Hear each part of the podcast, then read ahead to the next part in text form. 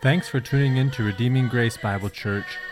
Here at Redeeming Grace Bible Church, it's our full conviction, as Paul told Timothy in 2 Timothy 3:16, that all scripture is God-breathed and is profitable for teaching, for reproof, for correction, and for training in righteousness, that the man of God may be complete, equipped for every good work. We pray as a result of this sermon, you come to see and know Christ more clearly and if you do not yet know Christ, that you might also come to see him as Lord and Savior.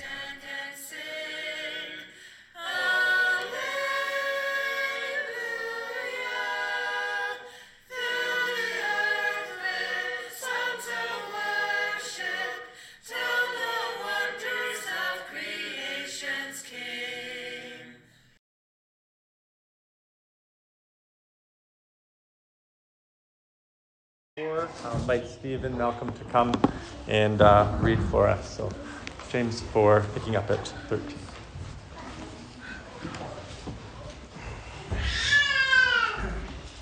Come now, you who say to, to, to today or tomorrow we will go into such and such a town and spend a year there and trade and make a profit. Yet you do know you do not know what tomorrow will bring. What is your life? For you are a mist that appears for a little time and then vanishes. Instead, you ought to say, If the Lord wills, we will live and do this or that. As it is, you boast in your arrogance. All such boasting is evil. So whoever knows the right thing to do and fails to do it, for him it is sin.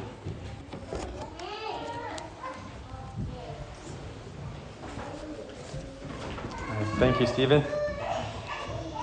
Remember, once again, on this Lord's Day, that though the grass withers and though the flower fades, that the word of our God remains forever. Let's ask his help as we look at his word together this morning. Bow with me, please. Father, we come once again to you this morning in prayer. Even as we sing, Lord, we just uh, give you thanks that we can boldly come before your throne because Christ has taken our shame and guilt upon himself.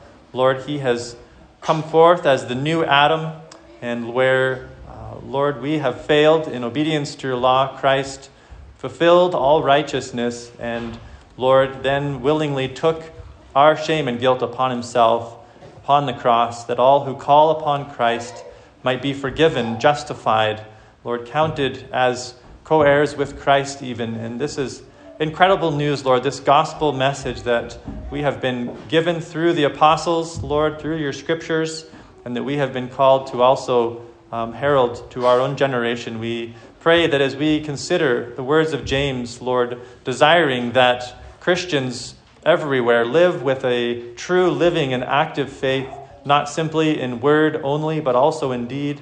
And so, God, as we consider um, even just our everyday planning and, Lord, the, the hopes and dreams that we may hold in our minds, that, uh, God, we would keep all of that under a high view of your sovereignty, Lord, of your um, ultimate plans and purposes for us and for the world.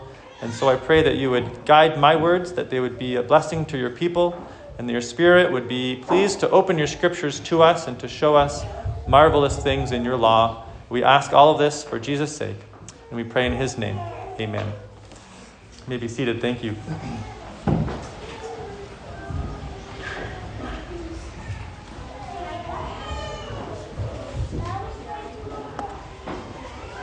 Title this morning is simply Planning with Humility.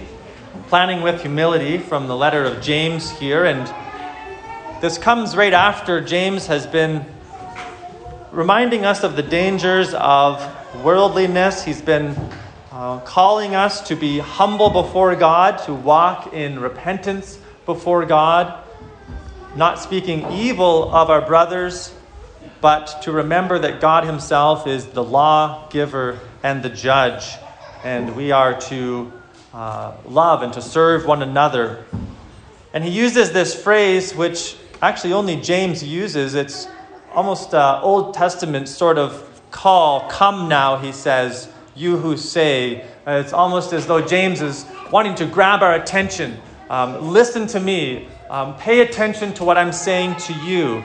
You who say, today or tomorrow will go into such and such a town and spend a year there in trade and make a profit. Now, I admit that even for myself, James' rebuke here um, does seem a bit strange, perhaps, to our 21st century North American ears. You know, we live in an age that prides itself on our own creativity, it prides ourselves on man's ingenuity.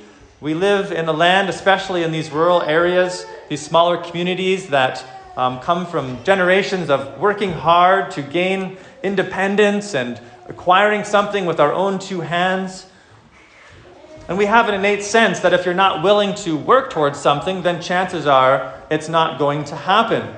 If I want to have a garden to harvest in the fall, then I have to plan towards that. I have to prepare a plot of ground, I have to pick seeds and take time to plant those seeds so that in the fall I might be able to harvest some vegetables. If I want to butcher chickens in the midsummer and have fresh meat, well, then I have to plan for that. I have to order them ahead of time and prepare a place to raise them.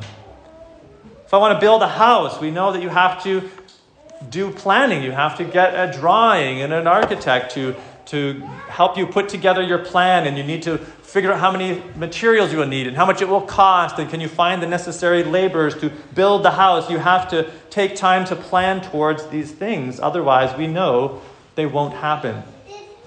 And in many ways, it's biblical and right for us to plan in such a way, to work hard towards something. Even the scriptures tell us that if we do not work, then we do not eat. And so we understand the principle.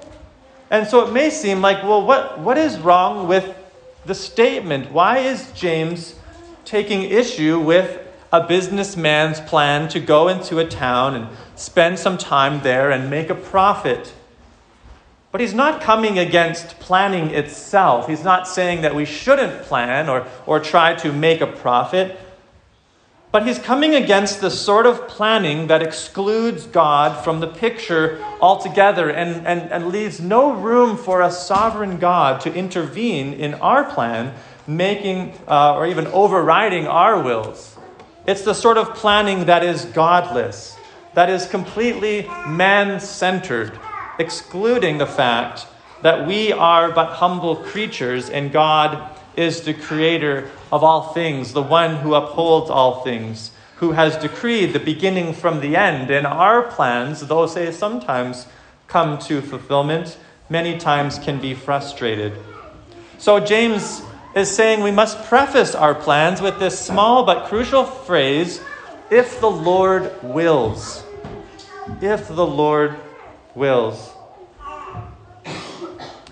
He says that to plan without taking into account God's own sovereignty over all things is actually boasting. And that boasting flows out of a prideful and arrogant heart that is an offense to God. And as I said, you, you may think of, look at this even as, as I did and say, well, that seems like maybe James is, is splitting hairs. I mean, is this really that big of deal? But when you get down to the issue of pride and boasting before God, you realize that it is, even as we saw last week, the very sort of sin that led to the devil's own fall and rebellion. This sort of elevating one's own plans and pride against God, seeking to exclude God. We could say on the positive side, of course, that's kind of the negative side, what we ought not to do, um, and, and, and how that would be a, a bad thing to exclude God in all of our planning. On the positive side, we could also say, in light of the New Testament, that it's a mark of every true follower of Christ that they have a desire to do the will of God. That as a follower of Christ, as a Christian, we have been crucified with him in our old desires. Our old will has been put to death by the power of Christ through the gospel, and we have now been indwelt by the Spirit of God who is living within us, and He is forming new desires. He is bringing our will into alignment with the will of God. In many ways, we could describe the new birth as receiving a new want to.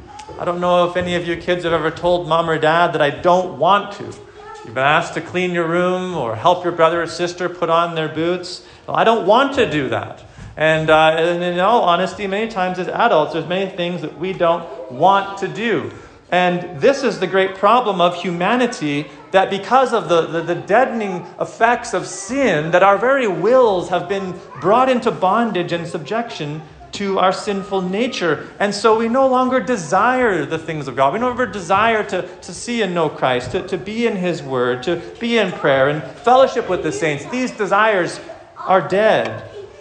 But in the new birth, as we look upon Christ and are saved and born again, we are given a new want to, and our wills become now more and more aligned with the will of our Father in heaven. And our plans, more and more, continually come under the subjection of Christ's plans and uh, decrees and His word.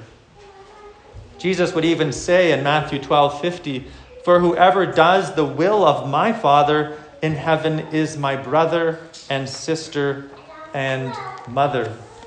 And he would warn in Matthew 7 21 that not everyone who says to me, Lord, Lord, will enter the kingdom of heaven, but the one who does the will of my Father who is in heaven. And so, the, the, uh, in the new birth, as we receive the Spirit of God and our wills are now brought to line with the will of God revealed through His Word, then this is a mark of every true Christian. And some may profess to believe upon the Lord, but if they refuse to do the will of God, to bring all of their planning in subjection to His word and to His authority, then Jesus says, even on Judgment Day, I will turn those away as though I've never known them, because their wills have never been brought into subjection to Christ. And of course, we know Jesus perfectly modeled and fulfilled this in his own life. He is our perfect righteousness, even as we sang together this morning. And Jesus said in John 6 38, For I have come down from heaven not to do my own will, but the will of him who sent me. And, and, and every day of Jesus' life, he perfectly walked according to the will of his Father, not taking his own initiative, but submitting himself to God in all that he did. And even as Jesus dies upon the cross and he utters the words, It is finished, what has he finished? He has perfectly finished the will of the Father. He has finished all of the obedience to which God had called him and the fulfillment of the prophecies. He perfectly satisfied the wrath and anger of God against our sin, atoning for our crimes against God, and finished completely the payment and the will that God had called him to. And James gives us this very ordinary situation, this very ordinary scenario to prove his point and to help us understand the danger of this sort of godless planning, of, of moving forward with our will and not bringing it into subjection to the will of God, our Creator.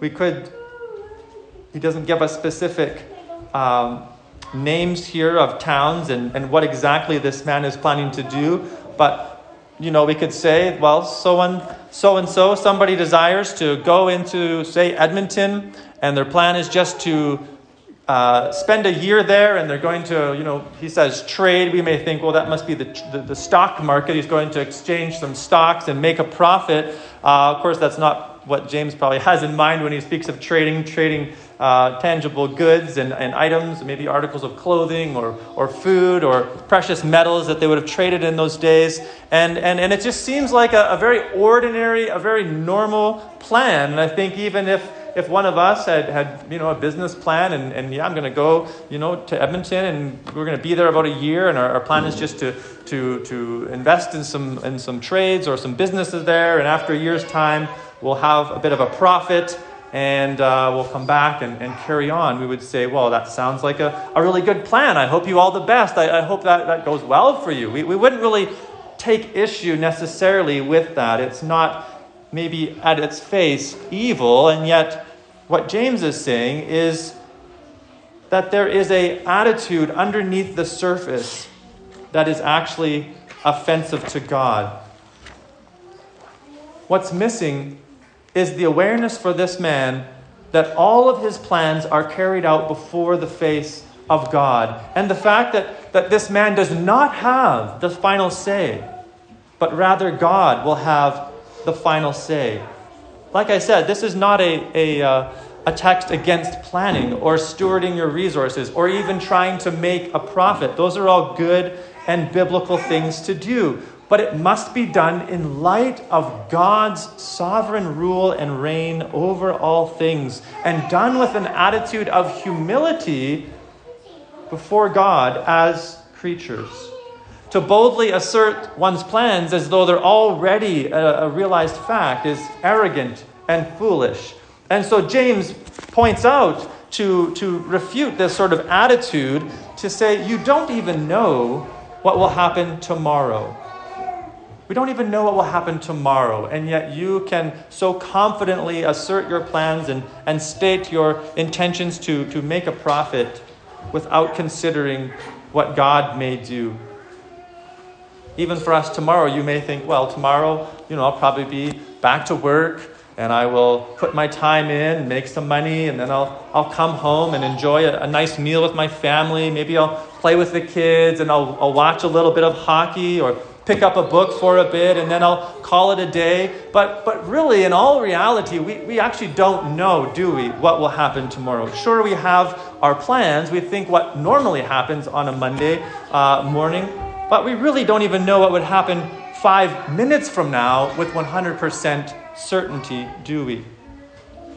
On Wednesday night, we were talking about the attributes of God and how there are some attributes of God that we, we share in, in a small measure um, as image bearers of God, like His love and His wisdom and His mercy. We, as image bearers, share in some of those things.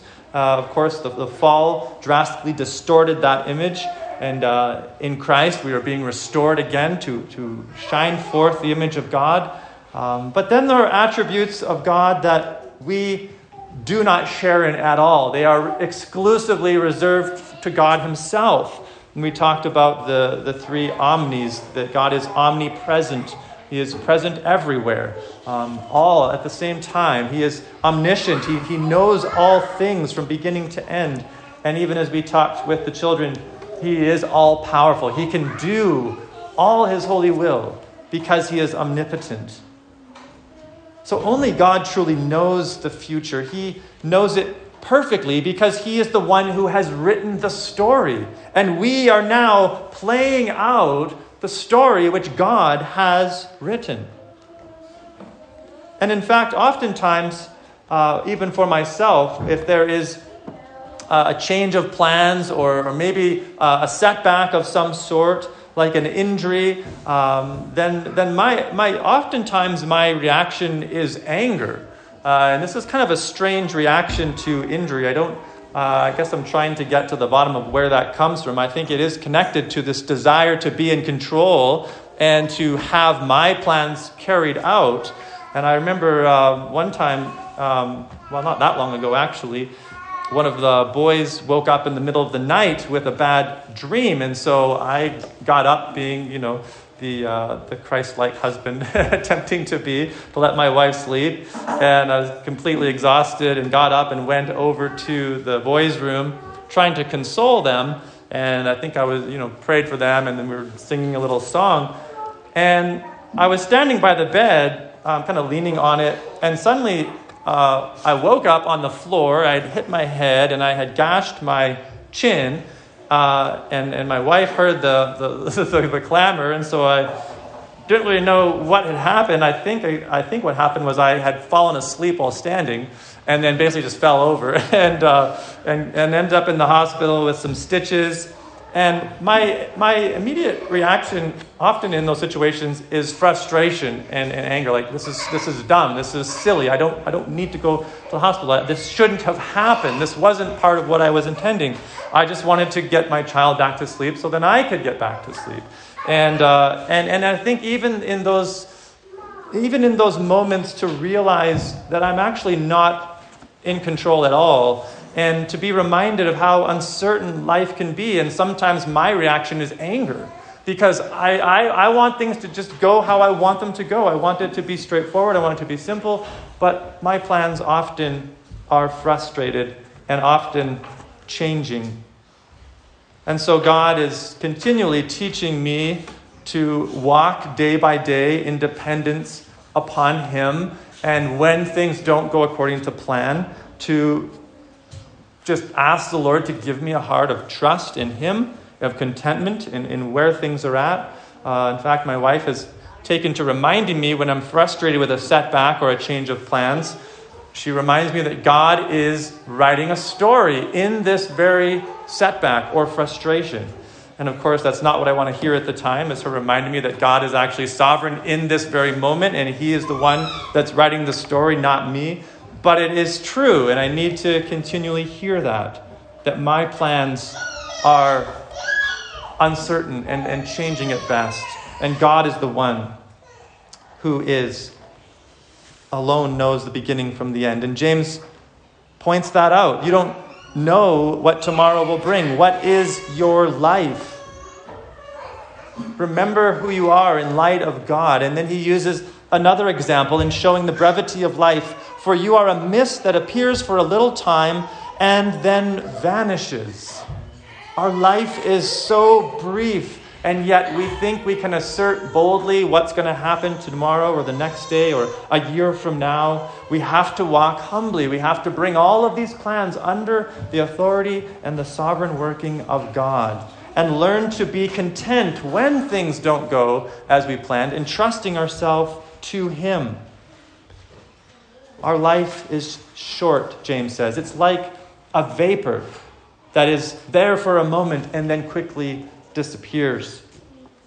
I couldn't help but even think yesterday we went to the ski hill uh, in Worsley, and a few of you were there as well. And for myself, growing up in the area, the Worsley ski hill is kind of one of those places that I've gone most w- winters for the last 37 years. Well, not quite 37, I suppose. Started around four. And, uh, you know, so say 33 or something. And, and so there's a lot of memories in those sort of places where you went as a kid. And I remember as a little kid racing down with your friends, you know, planning your next big jump and, uh, you know, hoping that somebody would watch and all of this sort of thing. And, and it's kind of strange to go to these places as an adult and watching your children go down the hill with their friends and doing all of their, their crazy things that they do. And I'm one of the dads just trying to keep my snowboard on the ground. You know, don't want any air time. I'm not trying to do any stunts. I don't. I just keep, you know, praying I don't break any bones before I get to the bottom of the hill. Realizing that I don't even know where the last, you know, 30 plus years have gone. It just, in the blink of an eye, all of a sudden, all of this time has just evaporated, and we find ourselves getting older. I'm sure even those here who are more advanced in years would say the same thing. They watch their grandchildren do the things they remember doing as a child, perhaps, and they wonder, where has the time gone? Life is so brief, so very short, and that should humble us, James is pointing out. It should humble us in all of our planning, in all of our dreams, in all of our ambitions to remember that God alone is the eternal one. To remember that God is the one who was there when the mountains were called forth, when the stars were hung in space. He was there when, when there was nothing. Before anything was made, there was God, the eternal one.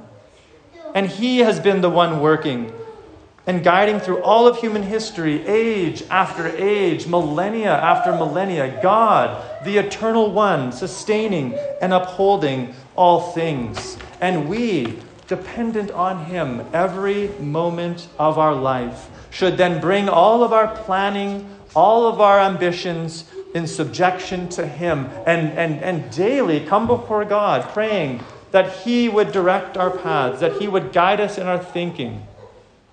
How foolish to not consider God in the making of our plans. I mean, even as you think about our own culture in which we live, you, you can turn on the news, you can open a newspaper and, and read about world events. You could get a, maybe a magazine uh, with, of world events or some topic of interest. And something that should really shock us is, by and large, when we look at much of what our culture is producing, that God is simply absent. He's not mentioned, He's not considered, He's not even in the picture. This really is madness.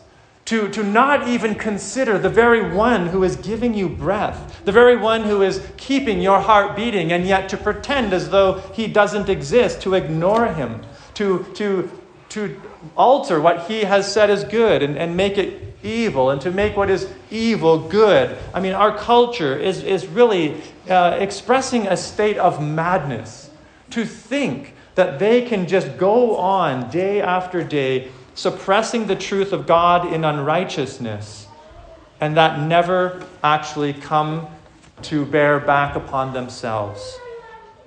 We know the Bible says that it is appointed unto man to die, and then comes the judgment that we will stand before him and give an account. And let us even learn now to daily bring all of our lives before him in all that we do. He is our life. Paul said, In him we live and move and have our being. He is the one holding all things together from the very cells of our body. None of this would continue if God Himself was not sustaining it.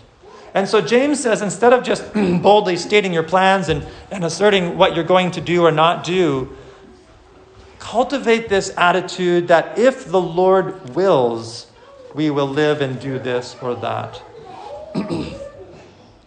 if the Lord wills. Now, I don't think James is necessarily saying that we always have to preface every plan that we state with if the Lord wills or Lord willing.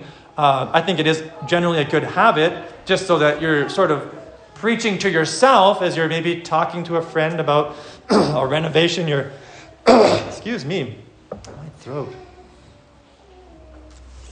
you're talking about a uh, renovation or travel plans or anything that you might be doing, just to preface it with, Lord willing, as a way to remind yourself that God may actually have something else in mind. And it also is a testimony to the hearer. Maybe it's an unbeliever who you're talking to, and this would sound very strange to them. What do you mean, Lord willing, you will you know, do this job or go to town or make this trip. And it, it may produce even opportunities to remind people and to explain to people that we're actually not sovereign over our own lives. We are underneath a sovereign God. But James is primarily getting at a heart attitude here. One could say all of the time, Lord willing, or if the Lord wills, and yet still in their heart cultivate this attitude of, of pride and arrogance before God. It, really must begin in the heart. This heart attitude that, Lord, all that I want to do, all that I'm aspiring to do, um, I, I bring it before you. I lay it at your feet acknowledging that you are the King of Kings and Lord of Lords, that you have, even as we sang, you have ransomed my life from the futile ways of this world. And so I am now really a blood bought slave of Christ. And slaves don't go about asserting their plans to their master, but they may humbly present them before him, but really submitting themselves to what he desires. And when things change, when, when the Lord closes a door in your face and, and, and what you thought was going to be an opportunity uh, seems to be a dead end, you don't respond in anger, shaking your fist at God or crying out, Lord, why me? Instead, entrusting yourself to your Father's intention to continually conform you into the likeness of Christ and trusting that that change of plans, whatever it might be, is still within the plans of God. And even talking with uh, a few of the guys that were bugging me, um, not mentioning any names, Steve and Steve, but not just bug- they were bugging me about um, how bad my uh, resume actually looks. And uh, I, was, I got laughing because it's actually really funny when you think about all of the plans that, even for myself, I think my life is somewhat marked by um, a change of plans. Plans, things that I thought were going to go a certain way, and then the Lord uh, changes it, redirects me. And uh, it's very true. And they were saying, well, you know, I, apply for a job, and they look at it and it's like, oh, so you started a business, and that ran for about four months, and then you closed the business? Did it shut down? Did it go bankrupt? What happened? Uh, it's like, well, no, the, the Lord has a way of, of changing our plans, and, and that can be sometimes frustrating, but actually, it's a beautiful thing when you continually remember that He is the one who is in control. He is the one who is directing all things. And so we, we make our plans and we move towards those, and sometimes the Lord blesses it and it goes forward. Other times he, he, he redirects us and, and things change and we end up somewhere where we never thought we would end up. But we learn to recognize God's designs, His providence in it. We, we look back and we see His fingerprints of provision and providence through those very experiences that we thought were the end of our plans actually become a way that God has moved us, redirected us. And I'm sure all of you could share various stories and ways in which you thought something was going to happen a certain way and then it suddenly changed, and, and yet God today is still faithful. As the psalmist said in Psalm 16:9, the heart of man plans his ways, but the Lord establishes his steps. The heart of man plans his ways, but the Lord establishes his steps. And the challenge as Christians is to learn to rest in that sovereignty of God. He will be the one who will establish my steps. Yes, we should be diligent to plan. Yes, we should be diligent to prepare and even to, to dream and to think about things we would desire to do with our lives, assuming it doesn't contradict Scripture. Um, but there is freedom that God has given us to pursue things and to, to, to work here or there. And yet, in all of it, we bring it before Him and trust that His will will be done. Even as Jesus goes to the cross in submission to the Father's plan, that he might deliver all of our uh, deliver us from all of our godless planning. Jesus would pray father if you are willing remove this cup from me. Nevertheless not my will but yours be done. Jesus continually, even before the cross of Calvary, submitted his will, his desires to the Father and said, Father, I, I, desire that this cup would be removed. I don't want to go through the cross. I don't want to go through the, the outpouring of your wrath upon me. But I subject my will to you.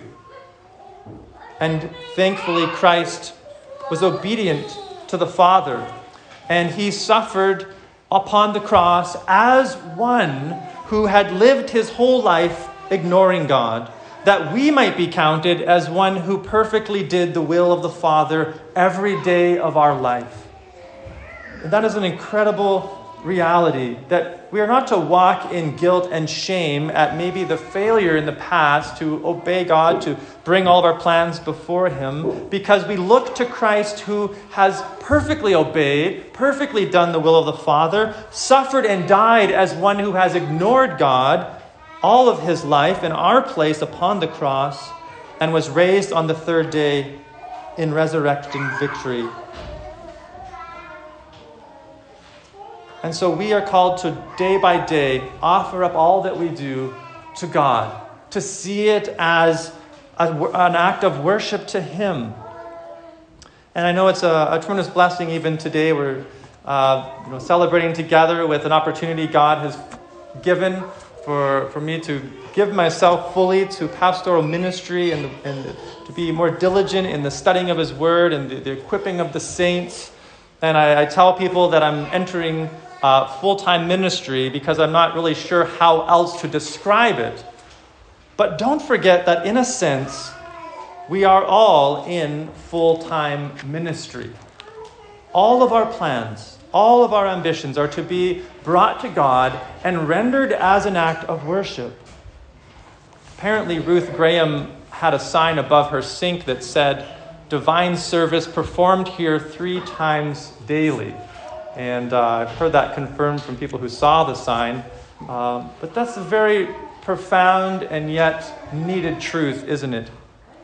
Even as you think about your life, what might seem mundane, what might seem ordinary, might seem just going through the motions, as you learn to, to bring all of that with a heart of worship to God and thankfulness to God, a desire to honor God in those even of washing dishes and doing laundry or changing a tire or, or helping, you know, uh, on, on the farm or milking the cow or whatever it might be that you are doing throughout the day, as you bring that up to the Lord and say, God, be glorified in my life. I do this unto you. I submit myself to you in this. I want to honor you. It becomes divine service and worship.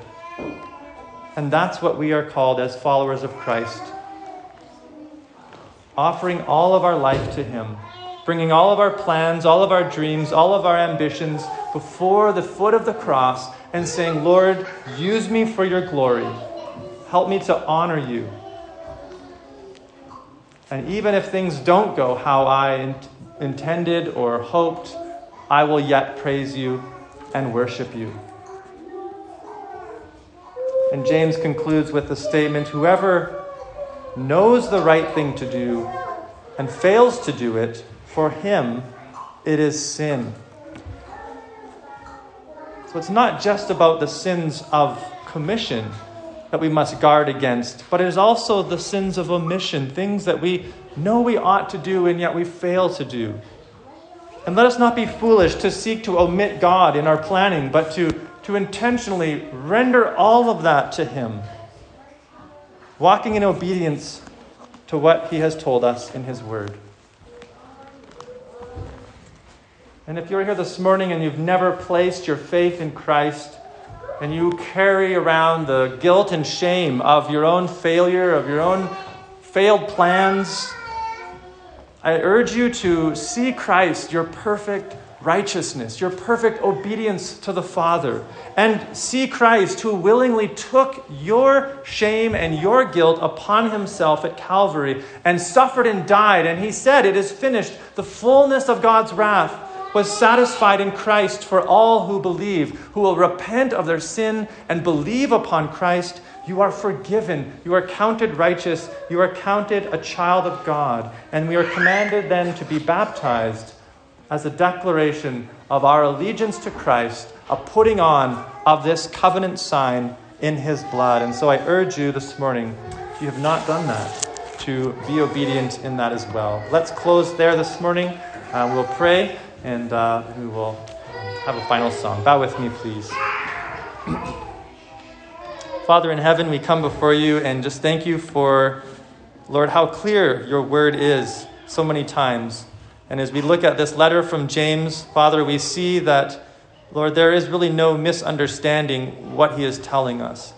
But as we seek to apply this truth in our lives, Lord, we know that we're often uh, forgetful, that we're often distracted, or we get so busy going our way and making our plans that we forget to, to pause and to just pray and ask you for wisdom, to acknowledge, Lord, that, that you are still God in heaven and, and you are the only sovereign in all of the universe. That we would walk humbly before you as individuals and families, Lord, that you'd help us to train our children in this as well. That we would be a, a humble people before you. We thank you for Christ. We thank you for his perfect obedience and submission to the will of the Father, that we might be counted righteous and as obedient children. Help us to live this out day by day in all that you've given us to do. And we pray this now in Jesus' name. Amen.